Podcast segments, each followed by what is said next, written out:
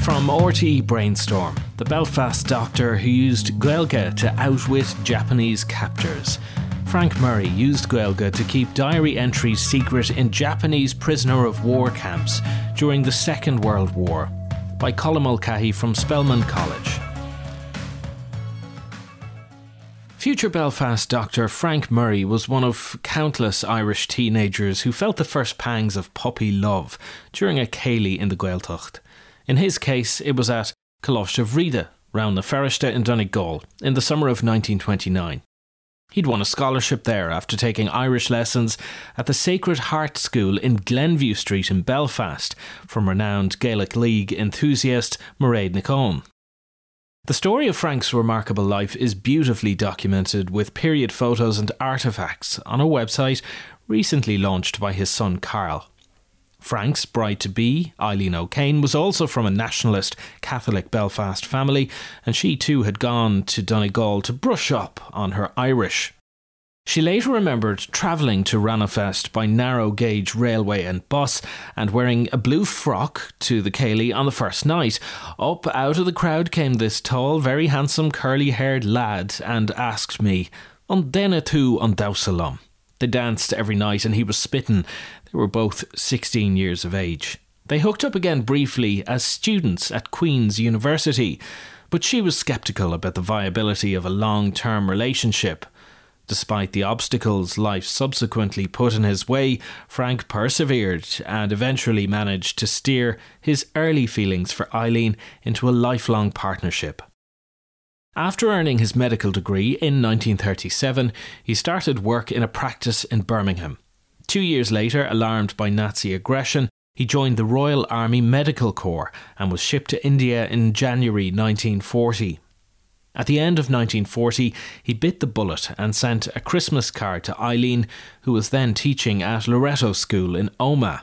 He caught her in a more receptive mood, and by July 1941, she had agreed to marry him. That wouldn't come to pass until 1946, but he faithfully wrote to her every day throughout the war. Frank's early assignment to Rawalpindi was followed by several transfers, and he had the misfortune to be in Singapore when it fell to the Japanese in February 1942. This changed everything, and he was in various prisoner of war camps for the next 3.5 years.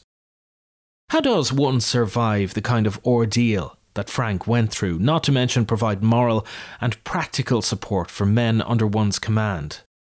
As he could no longer post letters to his sweetheart, he switched to a diary format, sending her all 228 pages of those upon his release from captivity in September 1945. The diary entries were written in secrecy in case his Japanese captors ever found them and deduced that the prisoners had knowledge of the outside world. Sometimes Frank used words and phrases in Irish to conceal wartime details learnt via access to a contraband radio. "Dad was fond of using phrases in Irish in many of his letters to Mum," explains Carl. Often these were just terms of endearment, but towards the end of the war, from June 1944 onwards, he used Irish, written in the old-fashioned Gaelic script in his diaries, to hide information in case the letters were seen by the Japanese. Sometimes he just wrote in English, but used the Gaelic script to hide specific words or phrases.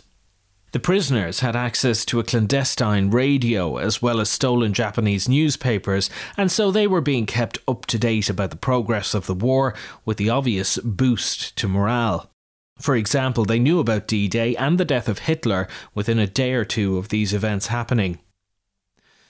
In 1944, Frank became the officer commanding the British POWs in the Muroran camp in Hokkaido, Japan. He also served as their medical officer and was particularly effective in protecting the weaker men from unbearable work shifts. Reading my father's letters and diary leaves no doubt in my mind that his love for my mother and his strong faith were key factors in his survival, says Carl. He had something to live for. On September the 6th, 1945, as freedom beckoned, Frank wrote, Darling, the proudest moment of my life came at 5 p.m. this evening when 350 men paraded and gave me an address. It is a beautiful document, signed by all the men, and I shall always treasure it. It included the words, "During the blackest period of our lives, you were at all times and in all places a genuine friend to each and all of us. Many of us would not be alive at this happy moment, but for your care." Finally liberated, Frank headed back to Belfast. He married Eileen in 1946 and was also awarded an MBE the same year. Having made it through one war against all the odds, he settled down to run a family medical practice on Old Park Road and rarely mentioned his years of incarceration. He and Eileen had 3 daughters who had medical-related careers and 2 sons who taught at various levels.